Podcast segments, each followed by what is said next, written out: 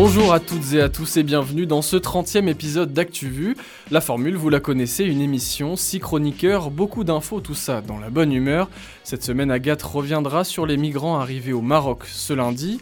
Marie, en France, tu nous parles de quoi? Je vais vous faire un point sur l'affaire Bernard Tapie. Caps côté économie et gros sous, on revient sur quoi?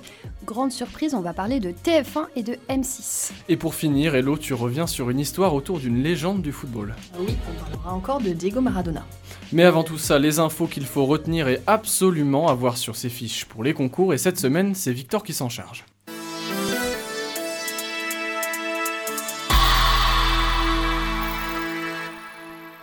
Cocorico, un vaccin français va sûrement voir le jour à la fin de l'année. C'est ce que laisse penser l'annonce du laboratoire Sanofi lundi dernier. La phase 2 des essais a permis la production d'anticorps neutralisants dans 95 à 100% des cas. Un vaccin qui se base sur la technique de la protéine recombinante, différente de l'ARN messager de Pfizer ou du secteur viral classique AstraZeneca. 1300 décès liés au Covid par million d'habitants en France, un triste bilan apparu dans le rapport Pitet, publié cette semaine. Chargé d'évaluer la gestion de la crise sanitaire, le document compare ce taux de mortalité avec d'autres pays européens. 1900 décès par million d'habitants en République tchèque, chiffre qui tombe à seulement 135 décès en Finlande. Le rapport pointe notamment un niveau de préparation du gouvernement insuffisant et une lenteur dans la campagne vaccinale tripler ses capacités en solaire et en éolien d'ici à 2030, un défi que se lance Engie lors d'une annonce mardi dernier. Le groupe livre sa feuille de route jusqu'à 2023, entre 15 et 16 milliards d'euros seront investis pour effectuer sa transition, même si seulement 45% de cette somme ira effectivement aux énergies renouvelables. Anthony Blinken et Sergei Lavrov, deux noms à connaître. L'un est secrétaire d'État américain, l'autre son homologue russe, et tous deux se sont rencontrés pour la première fois hier lors du sommet du Conseil de l'Arctique en Islande. Des discussions bilatérales apaisées suite à la décision de Washington d'alléger les sanctions concernant le gazoduc russe controversé Nord Stream 2. 50 milliards, c'est le nombre d'oiseaux sur Terre après une étude menée par des chercheurs australiens, une estimation, une estimation basée sur 92% des 9700 espèces recensées sur Terre et réalisée à partir d'un travail dantesque. Un algorithme a été établi à partir des données abondantes sur la population d'oiseaux, grandement aidé par la contribution d'ornithologues amateurs. Keep America great. How dare you? Can be do what we want to do. Cette semaine, Agathe, tu reviens sur la vague de migrants arrivés dans l'enclave espagnole au Maroc depuis lundi. Difficile de passer à côté de cette info. Plus de 8000 migrants ont franchi à la nage la frontière entre l'Espagne et le Maroc pour atteindre l'enclave de Ceuta. Aujourd'hui, plus de la moitié des migrants ont été renvoyés au Maroc. Le premier ministre espagnol Pedro Sanchez a déclaré que seuls les mineurs pourront rester sur le territoire espagnol. Mais à quoi est due cette arrivée soudaine? Pour comprendre, il faut remonter quelque temps en arrière. Retenez bien ce nom, Brahim Rali. C'est le chef du front Polisario, autrement dit des indépendantistes du Sahara occidental. Le 18 avril, le Maroc apprend qu'il a été hospitalisé en Espagne sous une fausse identité pour être soigné du Covid-19. Pour le Maroc, cette hospitalisation pour laquelle il n'a pas été prévenu est vécue comme un soutien implicite à la cause des indépendantistes sahraouis. On écoute Mohamed Sajid, secrétaire général du Parti de l'Union constitutionnelle au Maroc, au micro de Média TV Afrique. L'accueil par l'Espagne du chef des milices du Polisario va à l'encontre des principes de bon voisinage, des relations séculaires et historiques unissant les deux pays et de leurs intérêts économiques communs. La justice espagnole doit accomplir son devoir et poursuivre cet individu pour les crimes commis et les plaintes déposées par les Espagnols eux-mêmes. Attends, c'est quoi cette histoire de plainte? Suite à la vague de migrants, la justice espagnole a rouvert des dossiers de justice contre Brahim Rali. L'association Sahraoui des droits de l'homme avait porté plainte contre lui pour génocide et torture en 2008. Le juge espagnol a donc été quasi forcé de rouvrir le dossier alors que le principal concerné se trouvait en Espagne. On compte également d'autres plaintes pour viol et peut-être bientôt une plainte pour usurpation d'identité. Il est convoqué devant la justice espagnole le 1er juin prochain. Ok, donc c'était déjà tendu, mais là depuis lundi, les tensions sont montées d'un cran. En effet, le Maroc est accusé d'avoir instrumentalisé l'afflux soudain de migrants en relâchant les contrôles au Maroc. Le but pour Rabat serait de faire adopter à l'Espagne la même position que les États-Unis en reconnaissant la souveraineté marocaine au Sahara occidental. En attendant, l'Espagne a déployé un important dispositif militaire pour tenter d'apaiser les tensions à Ceuta. Sinon, la situation est toujours tendue au Niger. En 48 heures, 10 000 personnes ont été déplacées à cause d'attaques djihadistes. Selon le Bureau de la coordination des affaires humanitaires de l'ONU, les personnes viennent d'une zone composée de 24 villages dans la région de Tilaberi, à l'ouest du Niger. Ce déplacement massif est déclenché suite à des attaques terroristes répétées à la frontière avec le Mali. Selon l'ONU, depuis le 31 janvier, 100 000 personnes ont été contraintes de fuir leur village dans le pays.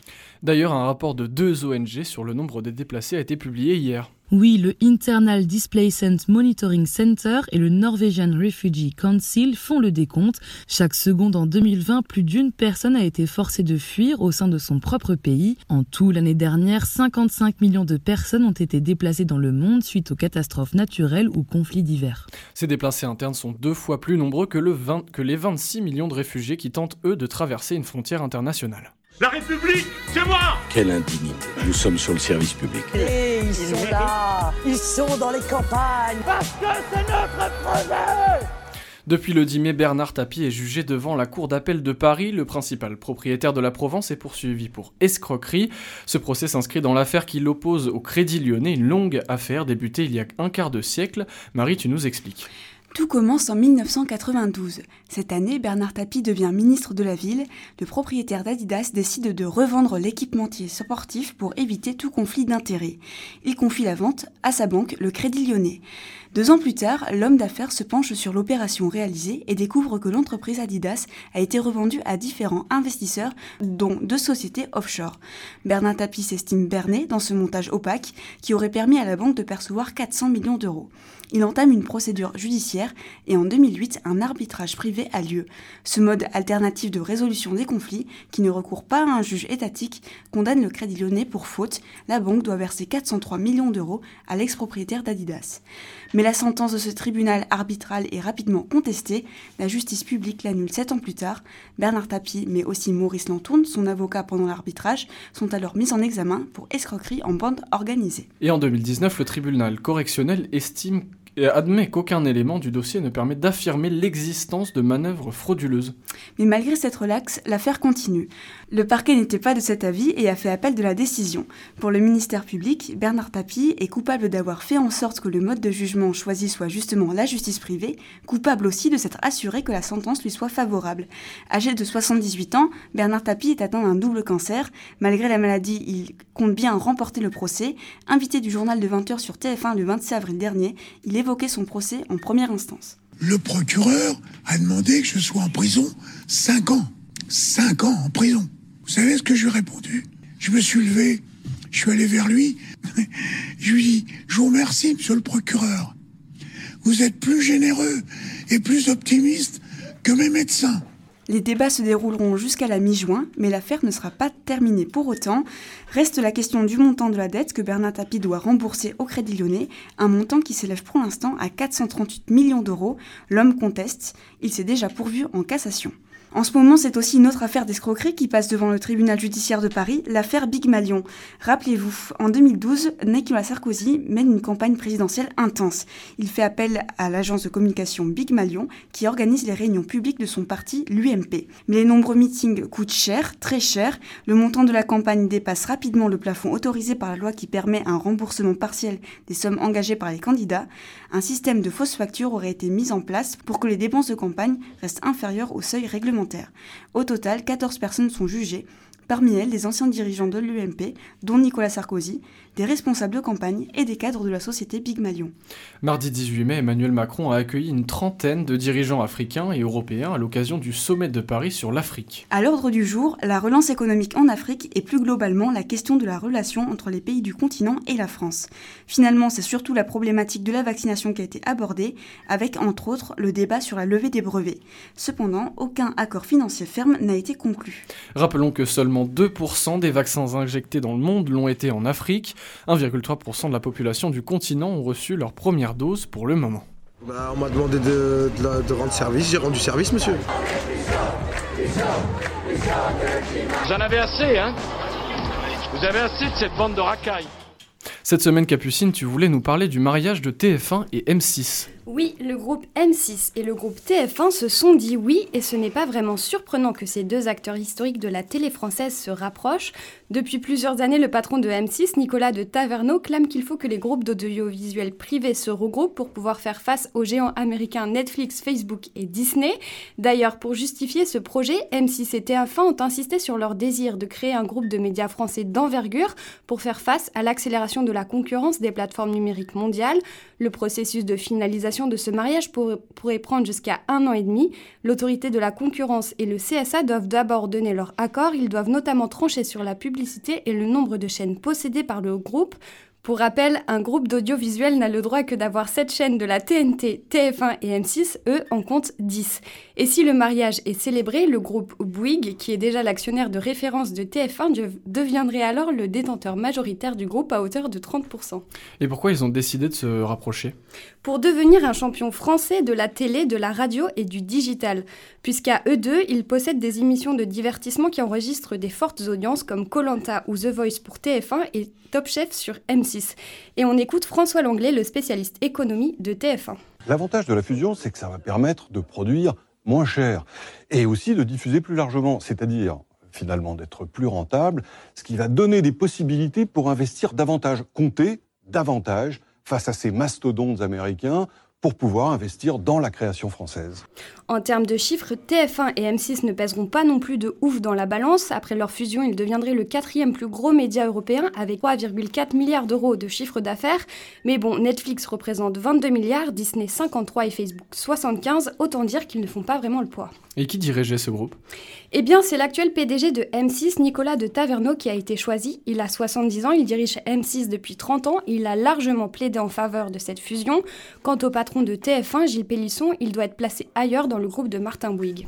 Dans le reste de l'actualité économique, l'association de protection des consommateurs, l'UFC Que Choisir, dénonce les pratiques de Vinted. Tu nous expliques ce qu'il leur reproche, Capucine comme moi, vous êtes sûrement de nombreux à utiliser cette plateforme pour vendre, acheter des vêtements ou des livres et vous avez sûrement remarqué qu'au moment de payer votre achat, des frais obligatoires s'ajoutent au prix total. Sur chaque transaction, Vinted facture une commission qui représente 5% du prix d'achat plus 70 centimes à la charge de l'acheteur. Selon le site, ce sont des frais de protection pour l'acheteur qui lui permettent notamment d'être remboursé s'il ne reçoit pas l'article ou si celui-ci est endommagé ou ne correspond pas à la description.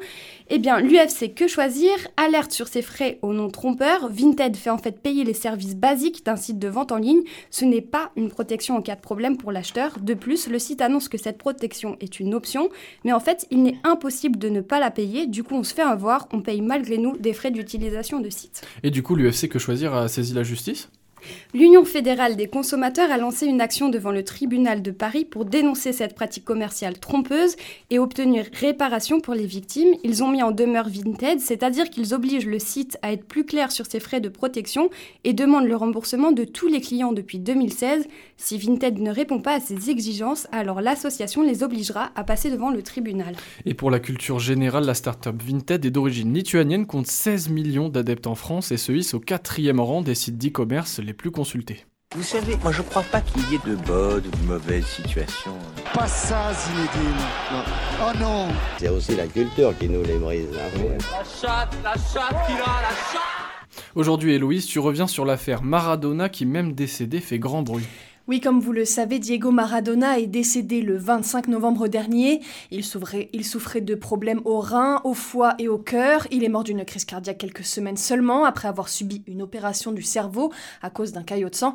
Mais voilà, après plusieurs rapports d'expertise, il s'avère que Maradona aurait été abandonné à son propre sort par l'équipe soignante. Alors on reproche au médecin un traitement inadéquat, déficient et imprudent qui aurait conduit à son agonie, c'est pas très réjouissant tout ça. Ouais, c'est clair que ça donne pas très envie d'être à sa place. Les 20 experts de cette enquête, dont les médecins légistes qui ont pratiqué l'autopsie, ont affirmé que des signes de danger de mort ont été ignorés et que les soins prodigués étaient clairement insuffisants.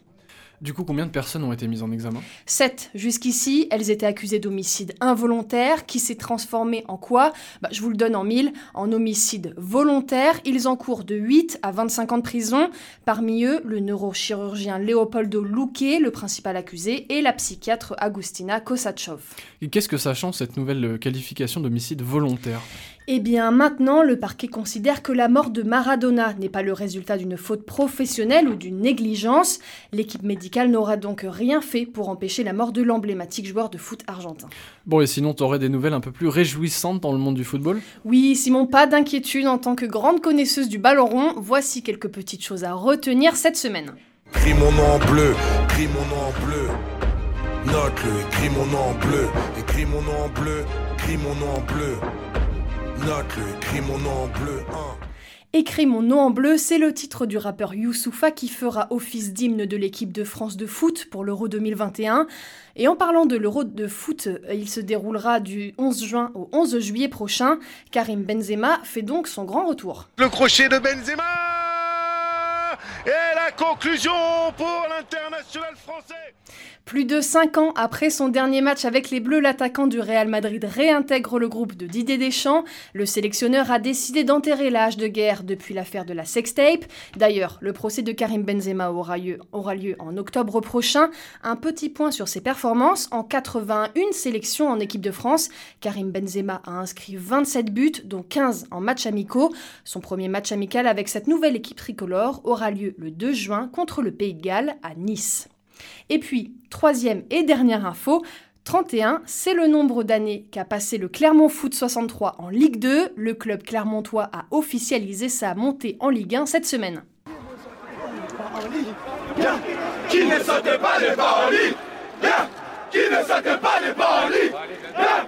Alors, quelques petites choses à connaître pour briller en société et surtout à Clermont-Ferrand.